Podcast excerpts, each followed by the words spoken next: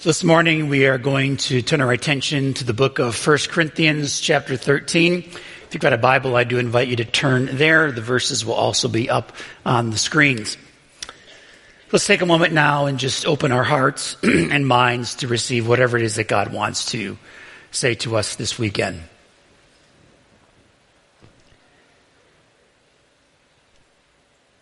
God, we give you the cares of the day the appointments of next week, the conversations, the decisions, the to do lists. And for the next few moments, we open our, our mind to hear from our Creator. Would you illuminate the words of Scripture to our life so that they would become part of who we are? Help us to hear but also help us to apply your word to our everyday real life.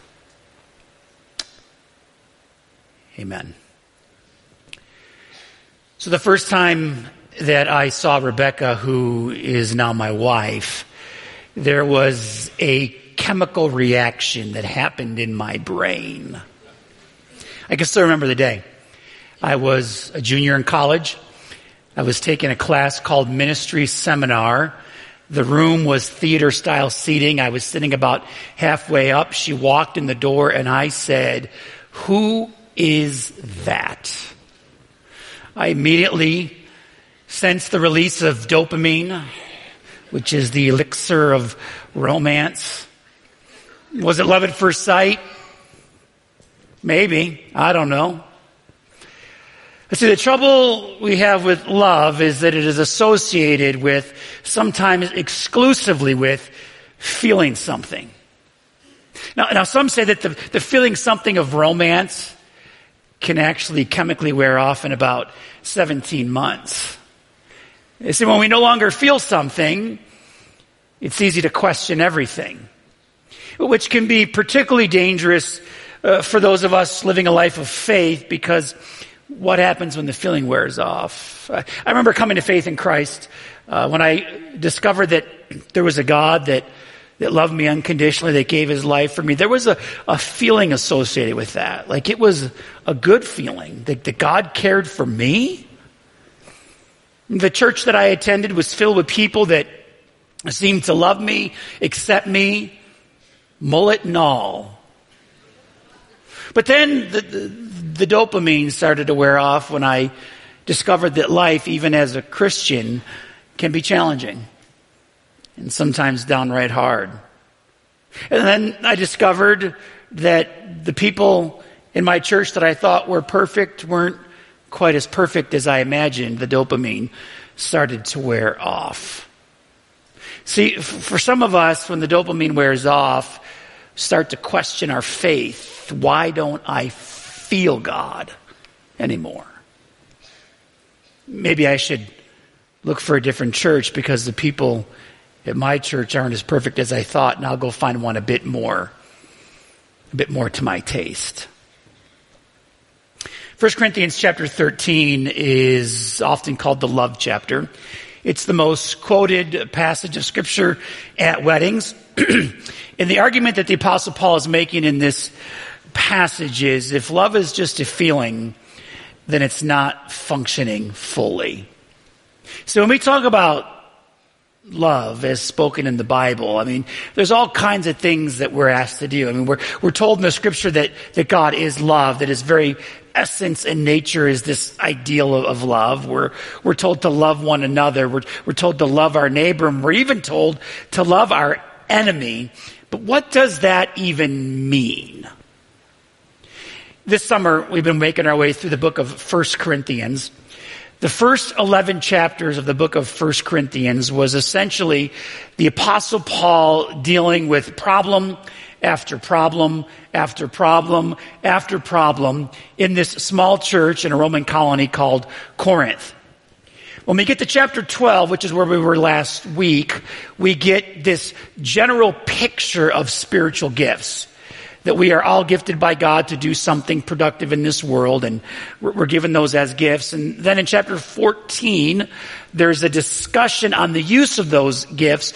But in between 12 and 14, chapter 13 doesn't seem as though it fits. It's, it's different than the other two chapters. It has like this lyrical beauty to it. See, chapter 13 is actually introduced by chapter 12, verse 31, when the Apostle Paul writes these words. And yet, I will show you the most excellent way. That phrase, most excellent way, means extraordinary, overabundance, more than necessary.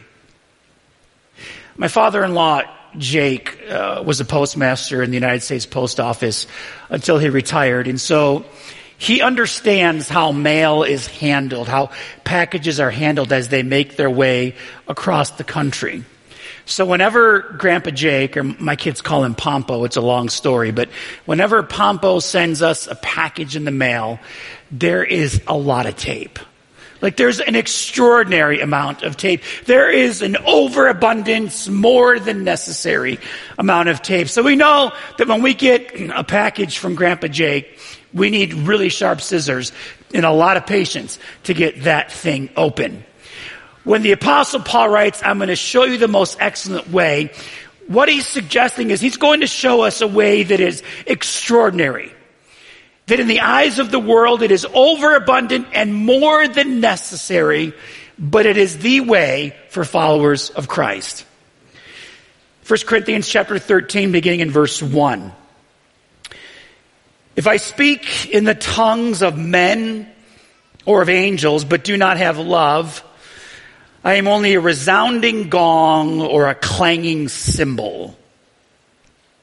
If I have the gift of prophecy, and can fathom all mysteries and all knowledge. And if I have a faith that can move mountains, but do not have love, I am nothing.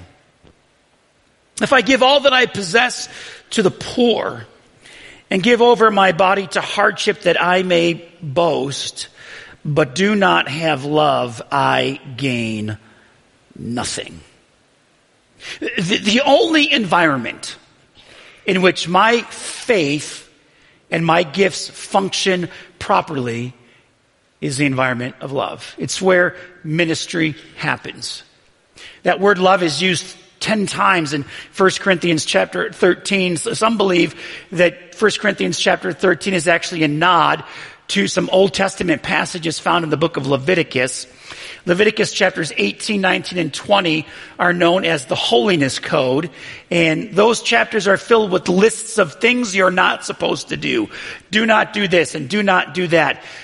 But they're not listed simply for the sake of not doing them, but they're listed for the sake of love for the other. It's also the place in which we hear the phrase, love your neighbor as yourself for the very first time. And yet that word, love, is a complex word.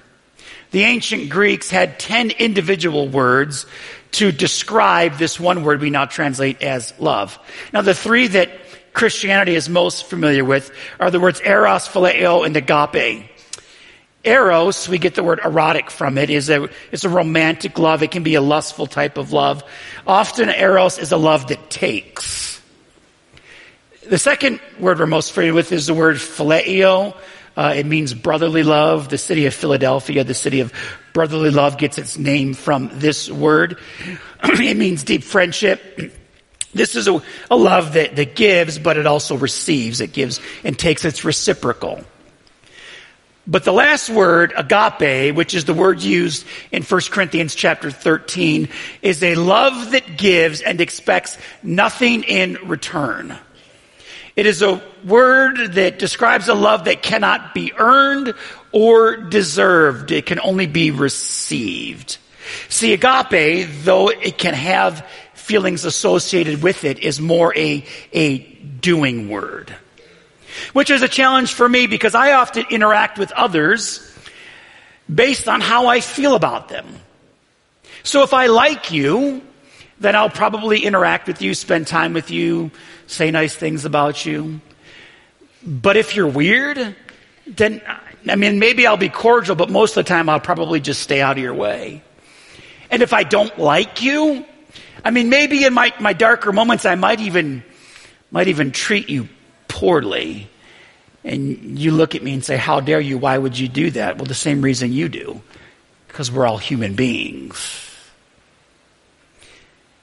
See, what we're being told in this chapter is that I can have remarkable gifts, miraculous gifts, but without agape, all I am is an intrusive, annoying, self important noise that's distracting and irritating. See, agape extends beyond my feelings and looks at people theologically different. It looks at all people, regardless of who they are, as made in the image and likeness of God. And without agape, my faith is functionally irrelevant. And I accomplish nothing for his kingdom. Now you may say, yeah, but some people are hard to love. True. Some people are hard to phileo. I mean, there's not, I'm not going to connect with everybody. I'm not even going to like everybody. And dare I say, not everyone's going to like me. I know, hard to believe, but they're out there. And while I'm not going to phileo everyone, I, I certainly can agape anyone. Jesus said, well, you can agape even your enemy.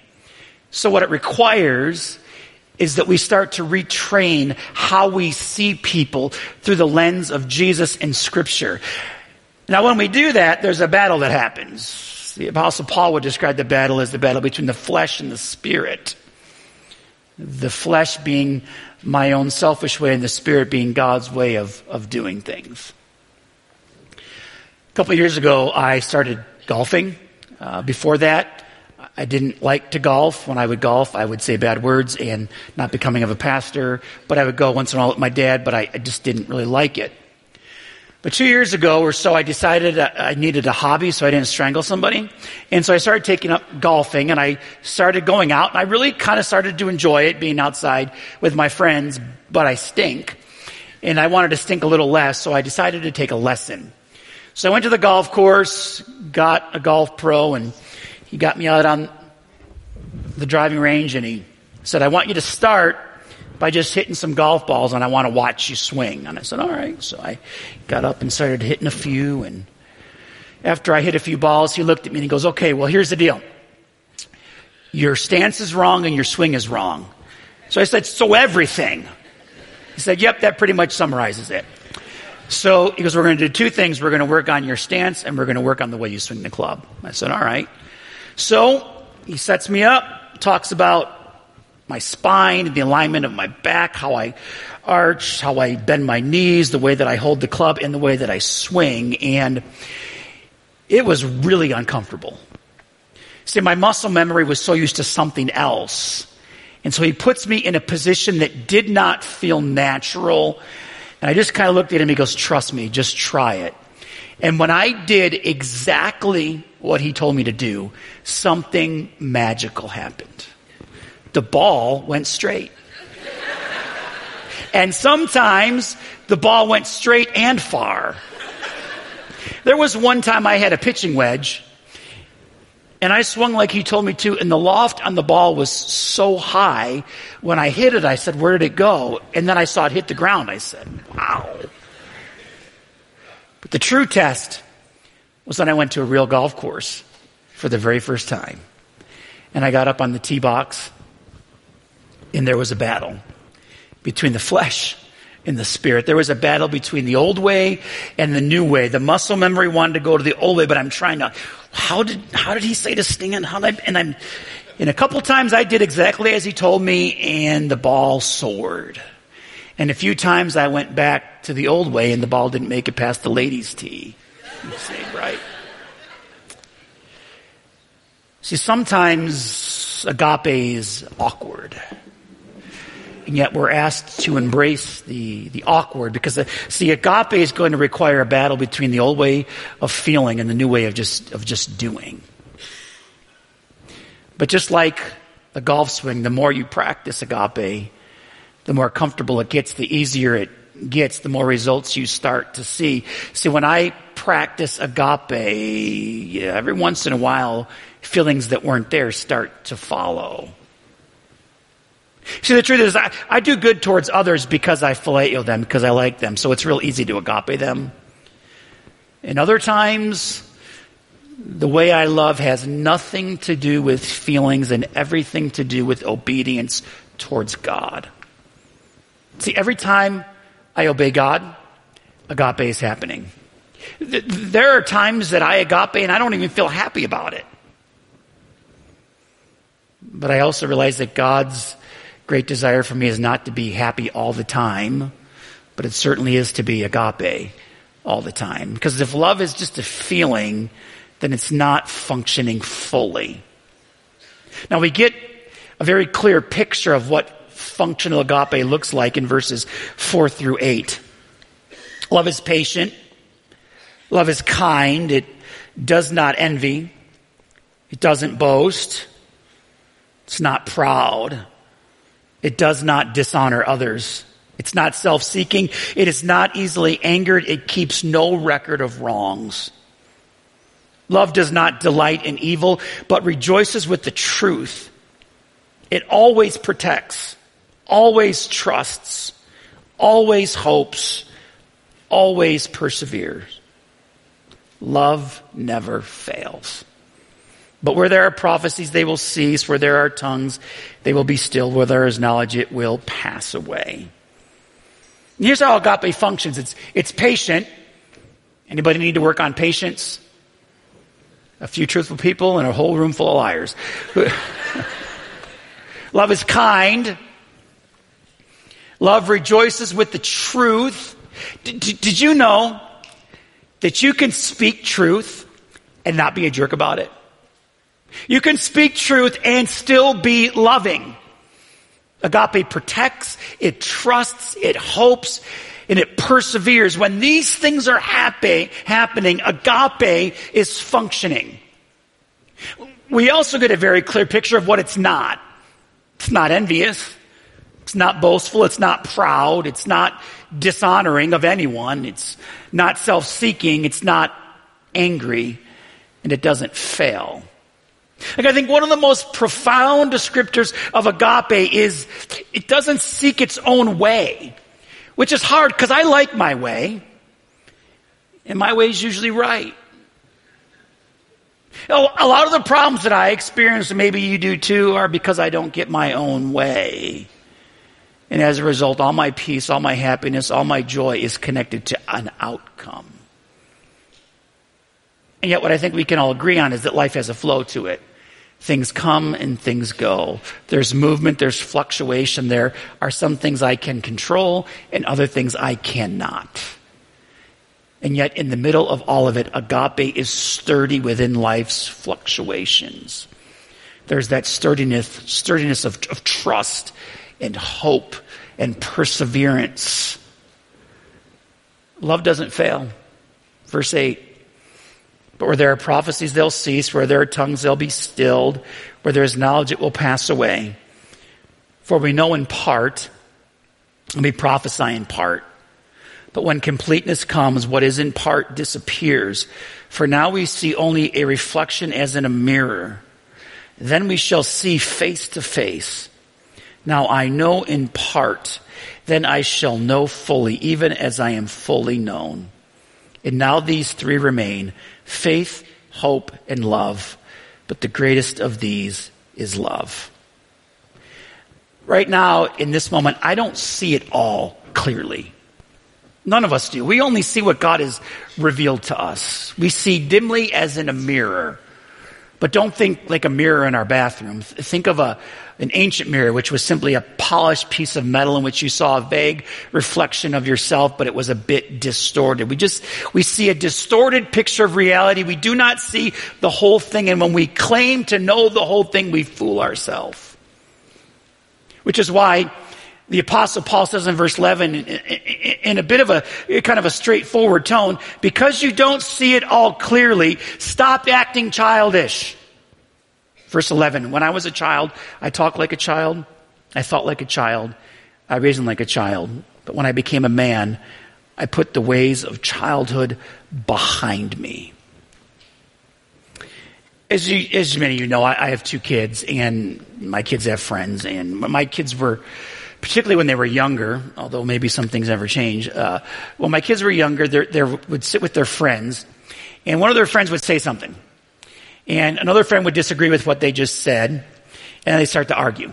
Right? You ever argue with it? So these kids are arguing. Well, then the third and fourth kid, they would chime in and they'd all be arguing with each other all at the same time so that you don't even know what any of them are saying. And these, these kids are just arguing about stuff that doesn't even matter. They're just fighting about stuff. And when I see that, I step back and I'm like, oh, that's network news. right now. Nothing productive is happening except reasoning like a child. When I became a man, I put the ways of childhood behind me. Mature faith recognizes that I do not know the whole story.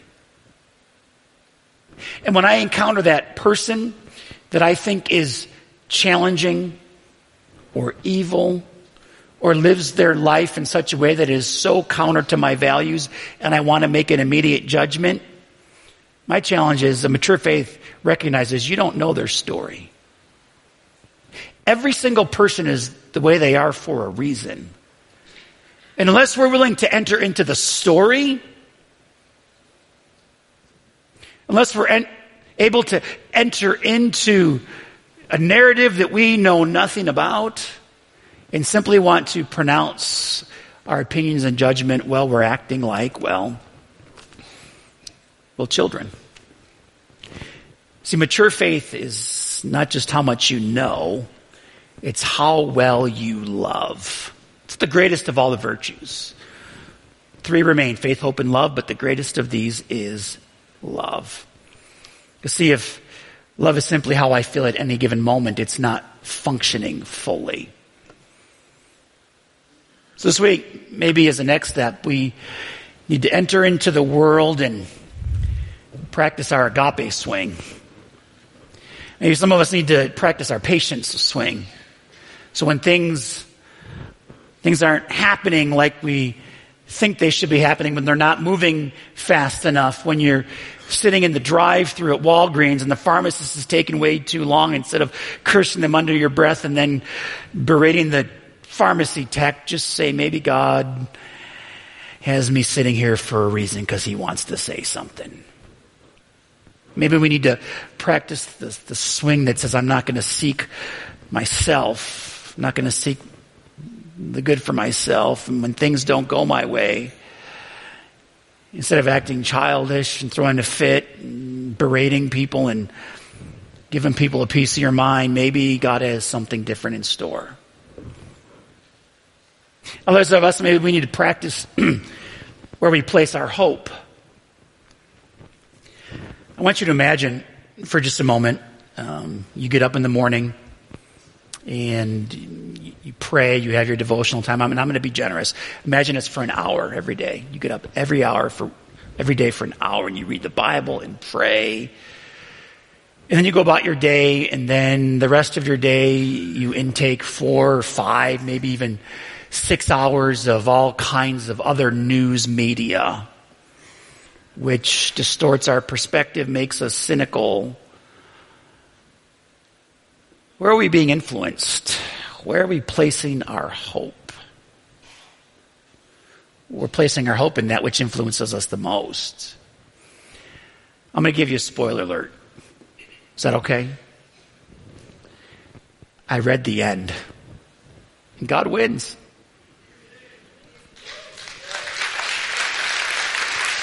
And because God wins, I can persevere. Maybe you're about to give up. Maybe you're about to give up on that person. And love says to you, don't give up yet. Not yet. Because see, God's healing love is in the world through his church. We are plan A and there is no plan B.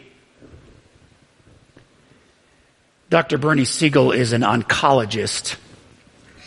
He wrote a book called Love, Medicine, and Miracles.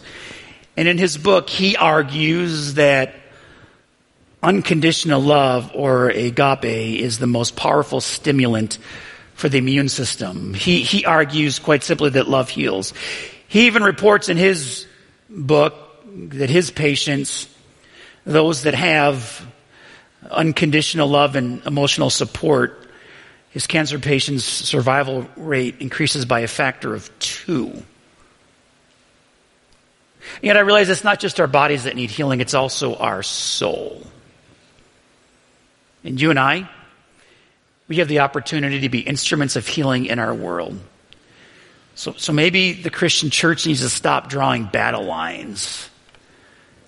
Maybe erase the line and become people of healing.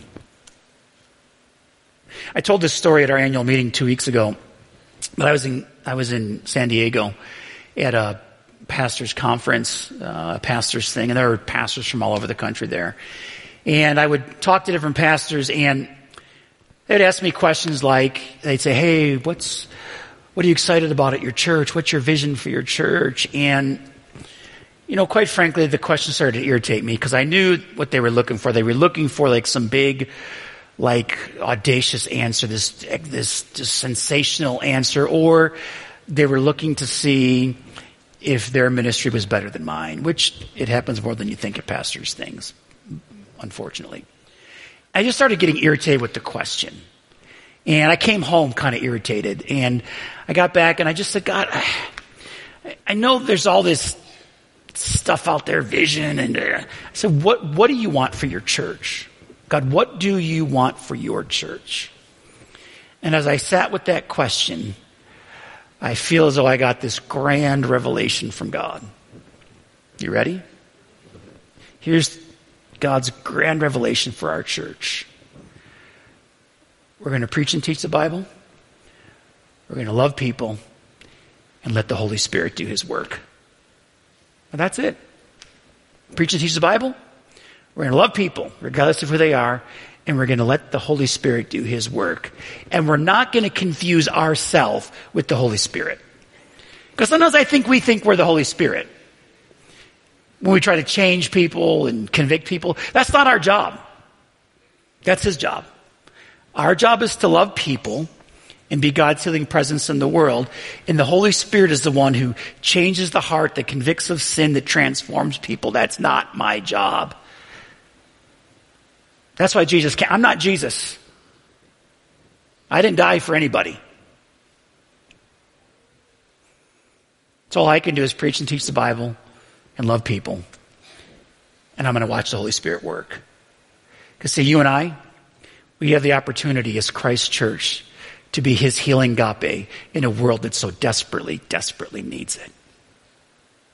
And so God, my prayer, my prayer is that you would give us the grace to be agape in your world. That you would give us the courage to have a faith that would that would hope and trust and be patient and kind. As we go into the world this week, may we not be self-seeking, but willing to put ourselves out there for the good of others, even that person. And you know the exact one we're talking about. Help us to agape even when we don't feel like it, even when we think the recipient does not deserve it. Even when that person's values are so opposite of mine, help me to agape in the name of Jesus. Help us, help me to be your healing presence in our world. Amen. Amen.